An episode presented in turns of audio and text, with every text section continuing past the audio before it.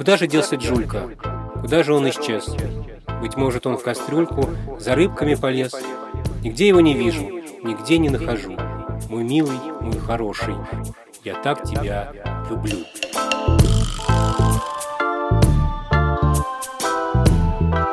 Здравствуйте, с вами девятый, юбилейный выпуск подкаста «Отвечают сирийские мистики». Это подкаст, который посвящен истории идей и истории людей, живших на территории Ближнего Востока примерно тысячи лет тому назад. Его веду я, Филипп Зитко, главный редактор проекта «Арзамас».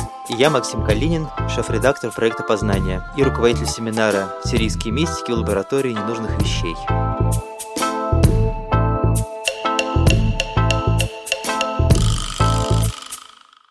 Максима, этот подкаст мы записываем через несколько дней после оглашения приговора по так называемому театральному делу.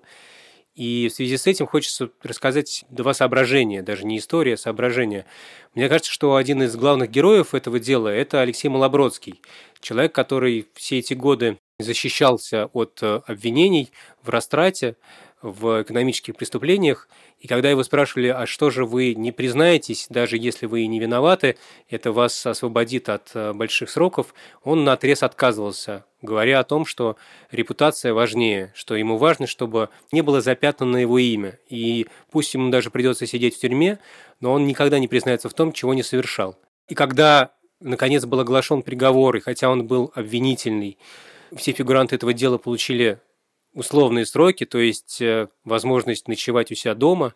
И хотя перед ними не извинились, и это по-прежнему приговор, который обвиняет их в совершении преступлений, которых они не совершали, многие, я в том числе, выдохнули с облегчением, произнесли всякие ругательства про условную жизнь в условной стране и отправились в магазины за тем, чтобы я не знаю, слово от, отпраздновать здесь не очень подходит, но так или иначе отправились в магазины. И я тоже был среди этих людей, я пошел в поселковый магазин, и вдруг обнаружил, что я забыл кошелек. На что знакомая мне уже много месяцев э, прекрасная продавщица посмотрела на меня и сказала, ну ничего, я могу тебе эту бутылку отпустить в долг. Вот что значит репутация. Насколько понятие репутации важно для невероятных людей, о которых мы с вами здесь уже 9 выпусков разговариваем, насколько для людей, которые разговаривают с Богом и которые занимаются мистическими практиками, важно вообще, что о них подумают другие и как это повлияет на их э, биографии и на их э, жизненные обстоятельства. А знаете, Филипп, есть замечательная история биографическая Исаака Сирина, который рассказывает как раз о том, как он хотел загубить свою репутацию в глазах окружающих людей – и он описывает свою встречу с пожилым мистиком. Но это, видимо, был именно мистик, потому что Исаак Сирин говорит, что он был не ученым человеком, но он был просвещен знанием и глубок сердцем, и говорил, что внушала благодать ему. То есть был человек с мистическим дарованием. И Исаак Сирин, судя по контексту, еще относительно молодой человек, признался ему в своем намерении пойти на паперть в воскресенье, с утра пораньше, когда люди идут в церковь, и есть там на глазах у всех. Причем, судя, опять же, по контексту, речь идет не о монастырской церкви, а о каком-то селении, где жили не монахи, где жили миряне. И он так хотел, чтобы они его осуждали, и чтобы он тем самым подвергся наибольшей критике для того, чтобы из этого извлечь духовную пользу. То есть это урок смирения и умоления себя?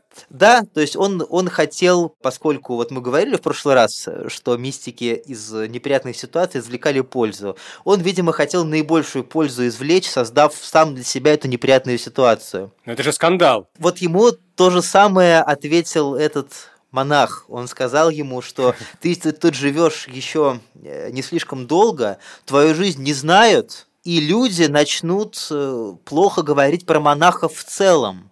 То есть, получается, ты подставишь этим своих собратьев, потому что про них тоже будут думать, что они обжоры, там еще литургию не совершили, а уже вот монах ест, еще и бесстыдный. На кону репутация всего всего движения. Всего движения, да, всего монашеского движения. И ему этот пожилой мистик даже цитирует э, изречение «Тот, кто заставляет мирян спотыкаться, в оригинале форма махшель сирийская, заставляет спотыкаться, ставить препоны. В общем, кто вводит соблазн мирян, тот света не увидит.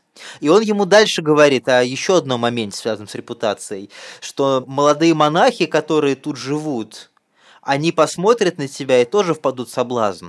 И, видимо, уже другая сторона имеется в виду, что они-то Исаака Сирина знают, но они подумают, ну раз ему можно, то и нам можно, и мы можем позволить себе есть тогда, когда вроде бы и не принято. Как вы, наверное, Филипп, будучи главным редактором, не позволяете себе опаздывать для того, чтобы ваши коллеги, глядя на вас, этого не делали. Да, ну или я опаздываю и всякий раз думаю, что это серьезный урон для моей репутации. То есть, с одной стороны, репутация движения пострадает, с другой стороны, подаст пример неправильным, кто не знает его намерений. Ну и с третьей стороны, этот мистик ему сказал, что для того, чтобы уметь извлекать пользу, прибыль из любой ситуации, нужно быть очень опытным. Он говорит, что опытные купцы прибыль делают на больших оборотах, а купцы неопытные продвигаются только на маленьких оборотах. И вот поскольку они называли свое делание торговлей, так гуртой, вот он ему говорит, что ты на маленьких оборотах пока что действуй, пока что принимай те испытания, которые так и так возникают в твоей жизни, а специальных трудностей для самого себя не создавай.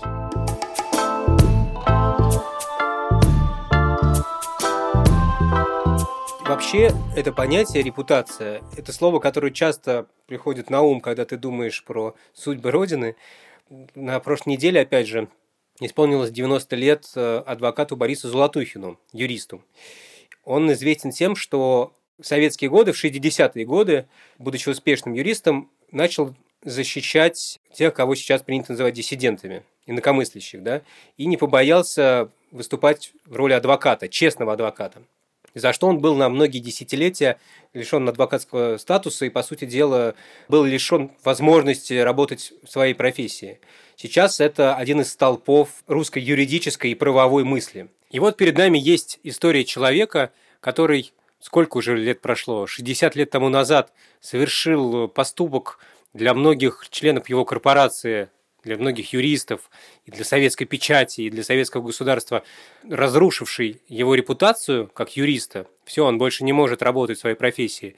Но спустя 60 лет мы понимаем, что это человек с кристальной репутацией, который делал ровно то, что и должен делать настоящий профессионал. Защищал э, невиновных людей и, за это претерпел.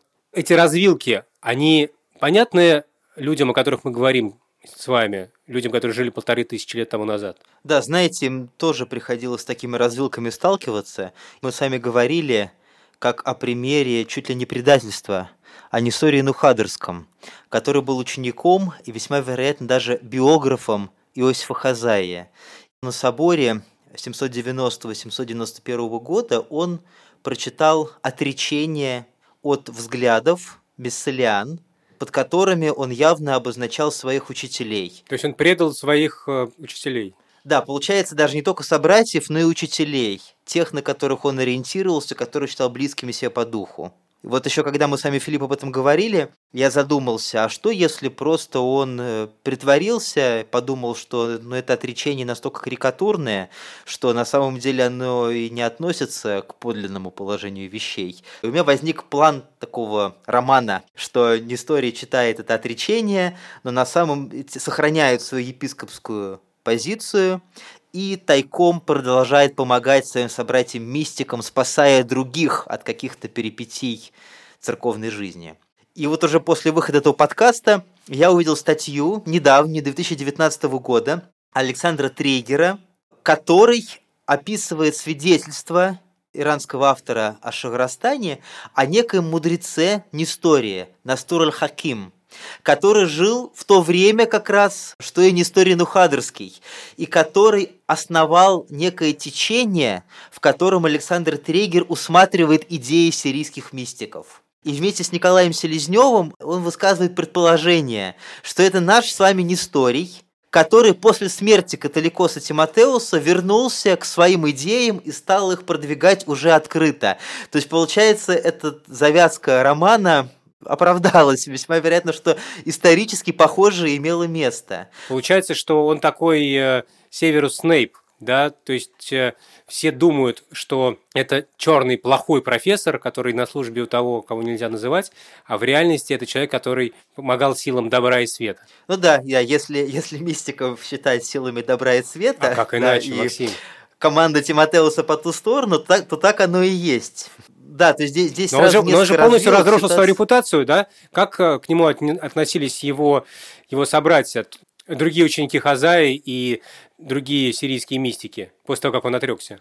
Свидетельств прижизненных у нас нет, но сохранился его текст мистический «Послание о начале движения божественной благодати», в котором он высказывает идеи сирийских мистиков, он там очень много цитирует, не называя имени, Иосифа Хазаю, а также цитирует Иоанна Дальяцкого, причем называет его Иоанном Златоустом, то есть он явно пытается зашифровать имя осужденного мистика именем другого церковного авторитета, но при этом цитирует, при этом цитирует текст Иоанна Дальяцкого. И это послание сохранилось, то есть оно переписывалось оно стало частью восточной сирийской мистической традиции.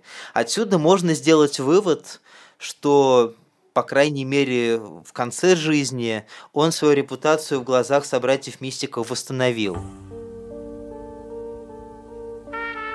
Свой среди чужих, чужой среди своих.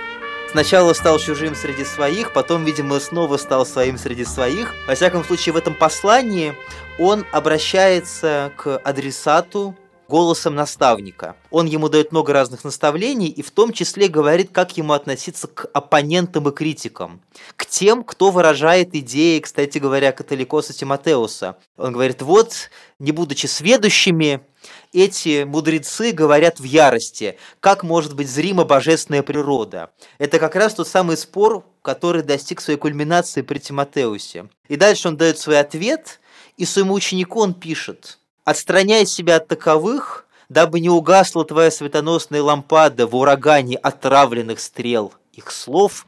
Красота. Но ненависти к ним остерегайся, как расхищающей львицы. В смысле, ненависть к этим оппонентам, к сторонникам Тимотеуса, он эту ненависть сравнивает с львицей, которая похитит и разорвет на части.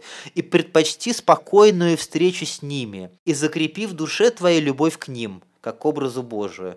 Мне очень понравилась э, эта реплика его. Видимо, он писал об этом уже после того, как вернулся к открытому признанию мистической традиции и, получается, восстановив свой авторитет и имея возможность уже официально видимо, при католикосе Ишо Барнуни после 823 года, выражать свои взгляды, он призывает быть мирными со своими оппонентами. Этот момент мне очень понравился. Но, может быть, это послание было написано и до всех этих дел с отречением и возвращением. Но как бы то ни было, раз это послание сохранилось, значит, его репутация среди мистиков была восстановлена. Потому что она распространялась, люди ее читали, а не гневливо сжигали то, что говорит этот отступник. Да, раз его тексты переписывались, а кто еще эти тексты будет читать, если не люди, для которых идеалы мистиков были ценностью? То есть свои же люди распространяли их, потому что ну,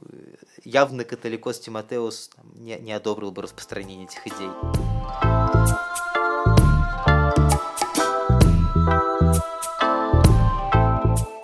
Максим, а были ли примеры в истории сирийских мистиков, когда они полностью плевали на репутацию, на то, что о них скажут другие люди, о том, как они войдут в историю, но действовали по велению собственного сердца, потому что иначе поступить не могли, и репутация для них уже становилась не так важной. Мне вот вспоминается история, но, правда, не из сирийской мистической традиции.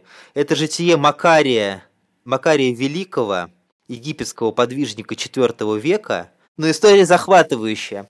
Там говорится о том, что Макарий, уже будучи священником, жил в уединенном месте, потому что священство и связанные с этим почести и ответственность он не хотел. Жил отшельником, был при нем ученик, который помогал ему, прислуживал ему. Макарий плел корзину, ученик их продавал. И в соседнем селении случилась ситуация тоже достойная романа. Девушка любит юношу, патриархальное общество строит им препятствия. Юноша бедный, отец девушки не хотел выдавать ее замуж, она юношу любила. Но, в общем, в итоге они семью так и не создали, но девушка от юноши забеременела. И они думают, что же им делать. И юношей говорит ей. Ну, юноша в этом смысле не очень романтичным оказался. А вот тут живет такой монах, отшельник странный. Ты скажи, что, что это он тебя изнасиловал. Мамочки мои. И девушка так и делает. И там описывается, как его унижали, как его били всей деревней за то, что он так сделал. Оставили его едва живым и еще и заставили ученика поручиться за него, э, чтобы Макарий эту девушку обеспечивал. Макарий обеспечивал отшельник? Ну, но он же типа ее изнасиловал, он же отец ее ребенка, как бы. Так, и Макария обвинили, он должен э, обеспечивать каким-то невероятным образом при этом, куда у него деньги. Ну да, но в случае с Макарием мы имеем дело с Египтом, причем с поздним житием, за достоверность которого поручиться нельзя, но что в этой истории интересно, Макарий не стал оправдываться. Он не стал доказывать свою невиновность, несмотря на то, что, опять же, был ответственен за корпорацию. А он сказал, ну, Макарий, у тебя теперь есть жена и ребенок, ты должен работать еще больше. И он полетет корзин, его ученик их продает, и он обеспечивает эту молодую женщину. Вот это да. А почему он так поступил? Ну, он как раз решил, что он не будет ничего отвечать на критику, просто вот он будет принимать те ситуации, которые возникают. Вот он на репутацию полностью наплевал. Максим, это похоже на наш разговор в прошлый раз, когда вы объясняли, что монах, который стал монахом, он уже считает себя мертвым по отношению к миру. И в этом отношении ему не важно, что мир про него скажет, что мир про него думает. И это страшное обвинение совершенно его не беспокоит. А он воспринимает это как то, что с ним случилось, и теперь он с этим живет. Значит, надо будет плести больше корзин. Окей, будем плести больше корзин. Значит, я теперь стал отцом. Замечательно.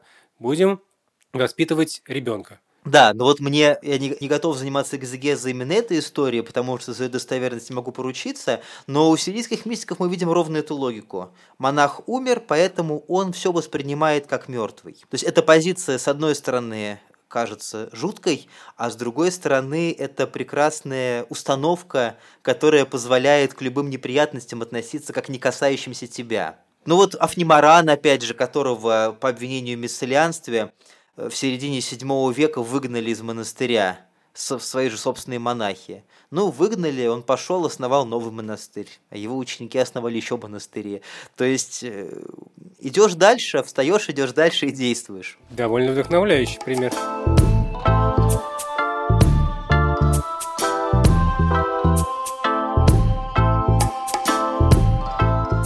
Знаете, Максим, у меня тоже есть история, связанная с репутационными рисками, скажем так. Я не до конца понимаю, как к ней относиться. Дело было 20 лет тому назад, может быть, 18, в общем, очень давно. Я учился в университете, и у нас был такой э, предмет, я его очень любил, в чуже. Ну, теоретически любил. Это была история э, литературы русской иммиграции. Так сложилось в тот год, что я не посетил ни одного занятия, и где-то за два часа до экзамена узнал об этом экзамене. И делать было нечего. Нужно было отправляться и рассказывать историю одного из деятелей русской миграции. Я очень любил этот период и, в принципе, что-то более-менее себе представлял. Имена и даты у меня в голове жили, но не так, чтобы рассказать про какого-то одного героя. Тогда я не придумал ничего лучше, как э, прийти на экзамен и рассказать историю человека по имени Михаил Лавринович.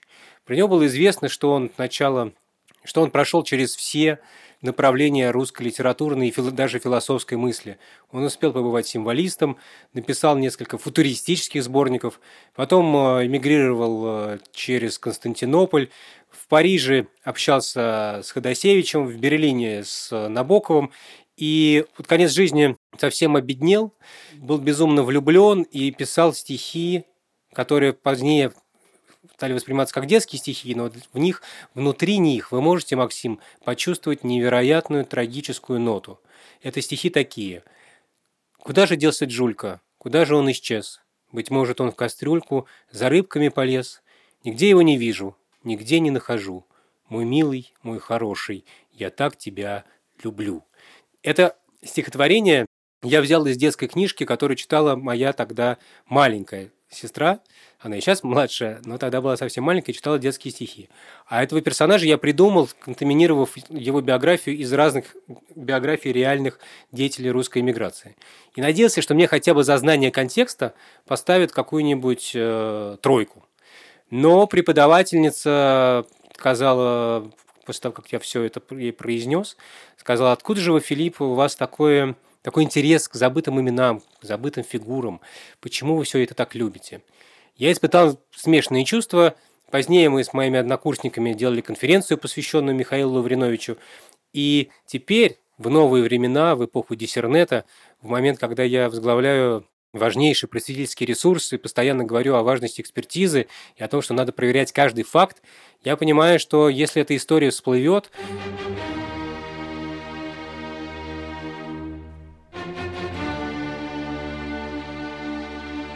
Поэтому прошу вас, Максим, держать язык за зубами. А во-вторых, прошу вас и, сказать... И всех наших слушателей, да. И всех, кто нас слышит, тоже, конечно. А, Михаила Верновича не существовало. Стихотворение написал не он и не я. Максим, скажите, Максим, как дальше жить? Да, знаете, вы сейчас произнесли такую исповедь, да, открыв один поступок. И мне это так напоминает шестой трактат третьего тома Исаака Сирина, который мы разбирали недавно как раз на семинаре в лаборатории. Но знаете, это, это не просто очередной трактат, там, в, котором, в названии которого много цифр, а это один из самых сильных текстов Исаака Сирина о божественном прощении. И он там подробно говорит о том, как Бог всех людей приводит, в конце концов, к спасению и к прощению. Но вот что меня особенно впечатлило, Исаак Сирин говорит о том, что Бог любит прощать. Он несколько раз эту фразу повторяет, любит прощать.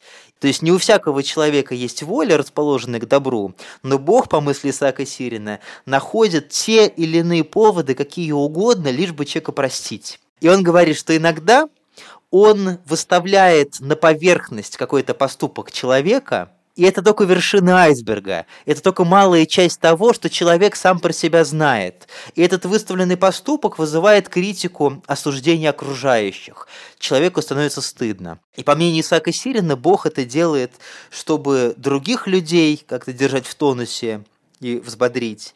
И для того, чтобы чело- найти повод человеку подать прощение. И он говорит, ради одного этого поступка, ради которого человеку стало стыдно перед другими людьми, Бог прощает ему все. И то, что этот человек знает, а остальные люди не знают. То есть он продолжает здесь свою мысль, что Бог хочет найти хотя бы одну частичку, лишь бы найти повод человеку подать прощение. И вот я об этом вспомнил, видя, как сейчас вы, Филипп, получается, как раз один такой поступок извлекли, и как бы по мысли Исаака Сирина должно произойти то, что вы получаете прощение да. Э, многого другого ради этого одного поступка. Ну, это звучит дерзко, потому что Исаак Сирин-то говорит про поступок Бога, а я сейчас это так сразу лихо применяю на другую ситуацию. Но тем не менее, Филипп, здесь и важный все-таки можно сделать вывод такой внеконфессиональный. А именно Исаак Сирин говорит, что если твоя репутация пострадала – там, если какой-то твой поступок стал известен, а, восприми это как катарсис. Не бойся этого. То есть э, за счет того, что ты пережил какую-то скорбь, прими это как э, искупление за многое-многое другое. Прими это как прививку. Вот эта логика прививки Исаака Сирина, мне кажется, она в любой ситуации может сработать. Получается, что это тот же, тот же принцип, о котором мы говорили в прошлый раз. Про то, что то, что не делает нас мертвым, делает нас даже не то, что сильным, а делает нас счастливым. То, что все, что тебе кажется тебя разрушающим, на самом деле ты можешь использовать как э, строительный материал при строительстве вот этой ограды, охраняющей тишину твоего сердца. Кажется, это фраза Исаака Сирина. Ну, это, эту фразу мы вывели, опираясь на разных мистиков, и Иосифа Хазая в том числе. А так, если вспоминать совет, который дал Исааку Сирину пожилой монах, то сирийские мистики э, видели себя, ну или не самих себя, а своих учителей и собратьев, успешными бизнесменами, которые могут деньги сделать на чем угодно. Имеется в виду, что они могут счастье вывести из любой ситуации – вот этот принцип, которым они стремились следовать. Что ж, как минимум на ближайшие две недели предлагаю именно этим и воспользоваться. Стараться найти счастье несмотря на любые ситуации. Спасибо, дорогой Максим. Нам осталась самая приятная часть этого подкаста, а именно благодарность. Мы благодарим расшифровщика Кирилла Гликмана, мы благодарим фактчекера Юлию Гизатулину, мы благодарим выпускающего редактора Дмитрия Перевозчикова, продюсера и магистра Лизу Марантиди, и мы благодарим звукорежиссера и редактора Алексея Пономарева, а также всех вас, кто нас сегодня слушал.